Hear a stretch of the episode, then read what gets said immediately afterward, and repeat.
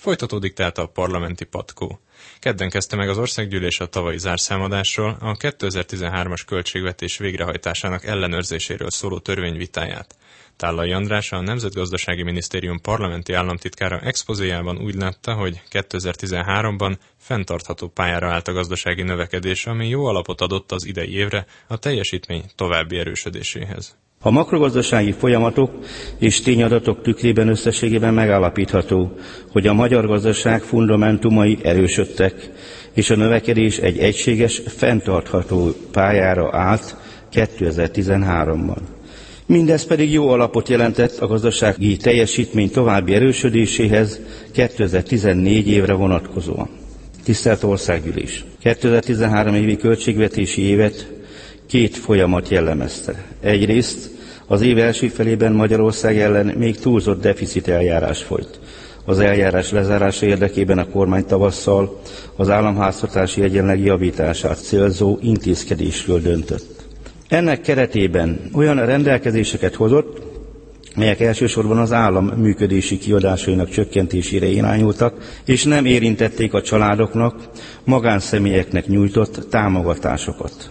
Az év második felében a túlzott deficit eljárás lezárása után az intézkedéseknek a gazdaság megindult élénkülésének, az egyes kiadási tételeknél jelentkező megtakarításoknak, illetve bevételeknek köszönhetően egyértelművé vált, hogy a kitűzött hiánycél biztonsággal teljesíthető.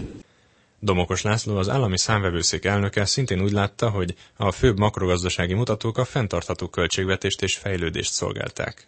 Ellenőrzésünk során megállapítottuk, hogy a 2013. évi központi költségvetés végrehajtása a jogszabályi előírásoknak megfelelt, a zárszámadási törvényjavaslat megalapozott, és a törvényjavaslatban szerepeltetett adatok megbízhatóak. A 2013. évi költségvetési folyamatok a módosított előirányzathoz képest összességében kedvezőbben alakult. A központi költségvetés végrehajtásának összesített adatai alapján megállapítható, hogy az előre nem látható események megfelelő kezelésével történt a költségvetés végrehajtása. A Fideszes Szűcs Lajos 2013-at a gazdasági fordulatéveként jellemezte. A 2013. évi gazdálkodás a konszolidáción keresztül sikeresen járult hozzá az alaptörvényben rögzített gazdálkodási alapelvek megvalósításához. Milyen tisztelt Hölgyeim és Uraim, újdonságként kell azonban értékelnünk azt is, hogy a gyurcsány-bajdnai időszakhoz képest az árszámadási törvényben nem kellett saláta törvény szerűen, visszamenőlegesen a költségvetési törvényhez vagy más alrendszerekhez hozzányúlni. Az MSZP-s Burán Sándor viszont aláhúzta, hogy az államadóság ma nagyobb, mint valaha. Sajnos először is a növekvő adókéve volt, másodszor ha több éves távlatban figyeljük a keresetek, a reálkeresetek és a reáljövedelem alakulását, akkor minden 2013-as pozitív tendencia ellenére több éves távlatban a leszakadó jövedelmek és keresetek éve volt. Ha a megszorítások oldaláról nézzük a benyújtott költségvetést és az álszámadást, amelynek végrehajtását tükrözi, akkor a brutális megszorítások éve volt, és egyetlen egy dologban egyetértek az előttem szóló Fideszes vezérszónokkal, és igen, az emelkedő államadóság éve volt, hozzáteszem, ezt ő is említette, és a gyengülő forint éve volt. És végezetül egy kapkodó és kiszámíthatatlan gazdaságpolitika éve volt.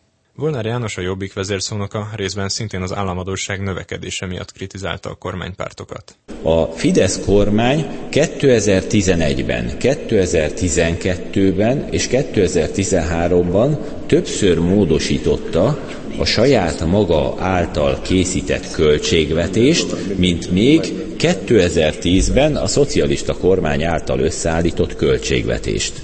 És tessék belegondolni akkor, amikor valaki érvel a költségvetés stabilitása mellett, és májusban is, meg júniusban is hozzá kell nyúlni a költségvetéshez. Az vajon egy stabil állapotot jelent? Hihetőek azok a számok, amiket ez a költségvetési törvény tartalmaz? Az LMP-s Smuk Erzsébet szerint a magyar társadalom nagy árat fizetett a tavalyi költségvetésért. Azért, mert ez a költségvetés nem rólunk, magyar emberekről szólt. Nem arról szólt, hogyan lesznek itt stabil munkahelyek, hogyan lesz ebben az országban egészséges és képzett munkaerő, hogyan boldogulunk a hétköznapokban, hanem arról szólt, hogyan lehet az emberekről még több bört lehúzni, és hogyan lehet még több állami pénzt a kormány mögött álló magánzsebekbe vándoroltatni.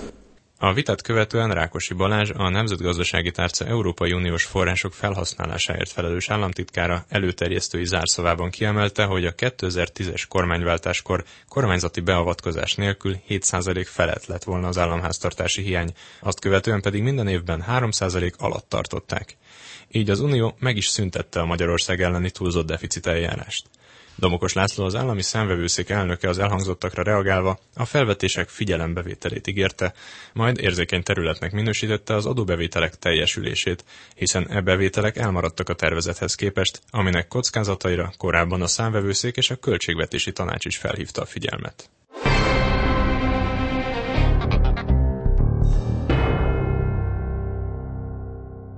A külgazdasági és külügyminiszter szerint a magyar kormány nem fordít hátat az Európai Uniónak a keleti nyitás miatt. Szijjártó Péter a parlamenti pártok képviselőivel folytatott megbeszélését követően az Inforádió kérdésére azt mondta, a határon túli magyarok ügyét sem rendelik alá a gazdasági szempontoknak. Német Zoltán összeállítása. A magyar külpolitikának a lehető legjobban alá kell dúcolnia az elindult gazdasági növekedést, fogalmazott a többpárti egyeztetés után a külgazdasági és külügyminiszter. Szijjártó Péter elmondta, jelenleg két stratégiát készítenek elő a tárcánál. Az egyik a külgazdasági és külügyi stratégia, a másik pedig a magyar diplomata képzés programja. Kérdésként megfogalmazódott az Egyesült Államokból érkező kritikák kezelése is. Azért az egy jelentős túlzás, hogyha valaki amiatt, mert a Magyarországon működő 60-80 ezer civil szervezet közül néhányal szemben vannak eh, eh, jogi eljárások, közpénzek eh, nem megfelelő felhasználásának gyanúja miatt, ha valaki emiatt arról beszél, hogy Magyarországon úgy általában korlátozzák a civil szervezeti működést, az szerintem túlzás, és hogyha ilyen felszólalás érkezik, akkor azt nekünk kutya kötelességünk a megfelelő módon értékelni, és a, arról a véleményünket elmondani. Szijjártó Péter szerint a Norvég alappal összefüggő problémák nem segítik a Norvégiával való kiegyensúlyozott viszonyt, de arra törekednek, hogy a magyarországi jogszabályok betartását ne a civil szervezetek nyomásgyakorlásaként értékeljék. Az Inforádió kérdésére, hogy az ellenzék szerint a magyar külpolitikát nem feltétlenül kell alárendelni a gazdaságnak, és ennek éppen a határon túli magyarok az egyik legjelentősebb oka, a miniszter azt mondta, elsődlegesen a külpolitikai és diplomáciai feladatokat kell elvégezni ők. Hát ki az az eszetlen már, bocsánat, aki olyan külgazdasági stratégiát akar folytatni, hogy mondjuk az Európai Uniónak hátat fordít, ahova az exportunk 80%-a megy. Tehát ugyanez van a külgazdaság, külpolitika viszonyrendszerében is, hogy egy totális integráció integrációnak vagyok a híve. A totális integrációval tudjuk biztosítani azt, hogy egy olyan külpolitika alakul ki, ami a lehető leghatékonyabban tudja segíteni Magyarország sikerét ebben az új típusú világrendben is. Igaza van önnek, hogy amikor a, a határon túli magyar közösségekről szól, hogy ott nem csak külgazdasági, hanem külpolitikai szempontok is vannak. Tökéletesen igaza van, ezt így is tesszük. Tehát például, amikor én arról tárgyalok Pozsonyban a szlovák miniszterelnökkel vagy külügyminiszterrel, hogy a jelenlegi határátlépési lehetőségeknek a számát megduplázzuk, megduplázzuk 2020-ig,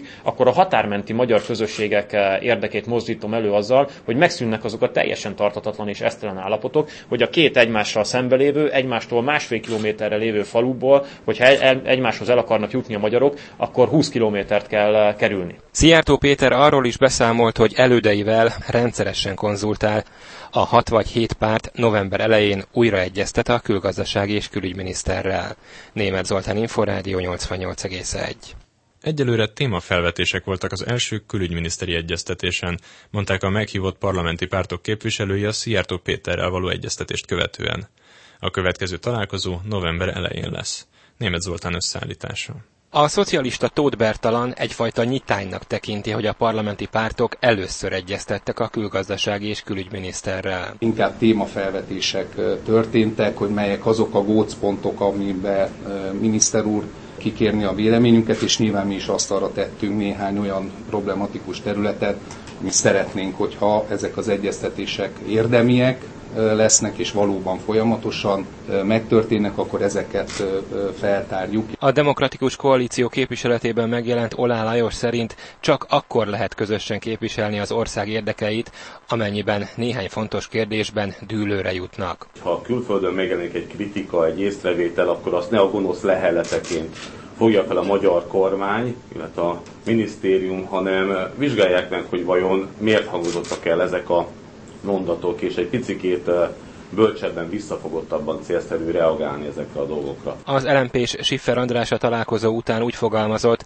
nem hisz a külgazdaság által vezérelt külpolitikában. Magyarországnak van egy olyan elementáris érdeke a szomszédságban élő magyarok sorsa, ami nem külgazdasági érdek, és hát fölhívtam arra is a miniszter úr figyelmét, hogy miközben a hivatalos magyar álláspont az Európai Unió és az Amerikai Egyesült Államok közötti szabadkereskedelmi tárgyalások kapcsán az, hogy Magyarország erőteljes támogatója ennek a tárgyalási folyamatnak.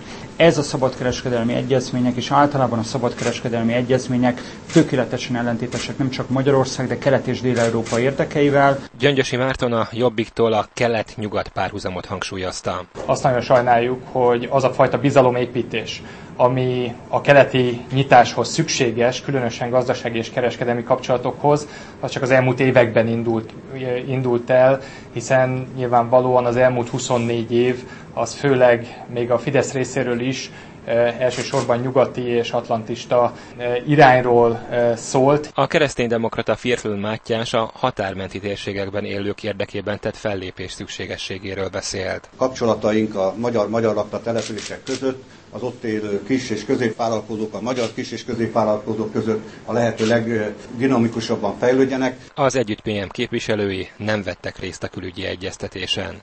Német Zoltán Inforádió 88,1 az elmúlt fél órában a parlamenti patkót, az Inforádió országgyűlési magazinját és benne Sigmond Árpádot hallották. Tartsanak velem jövő héten is!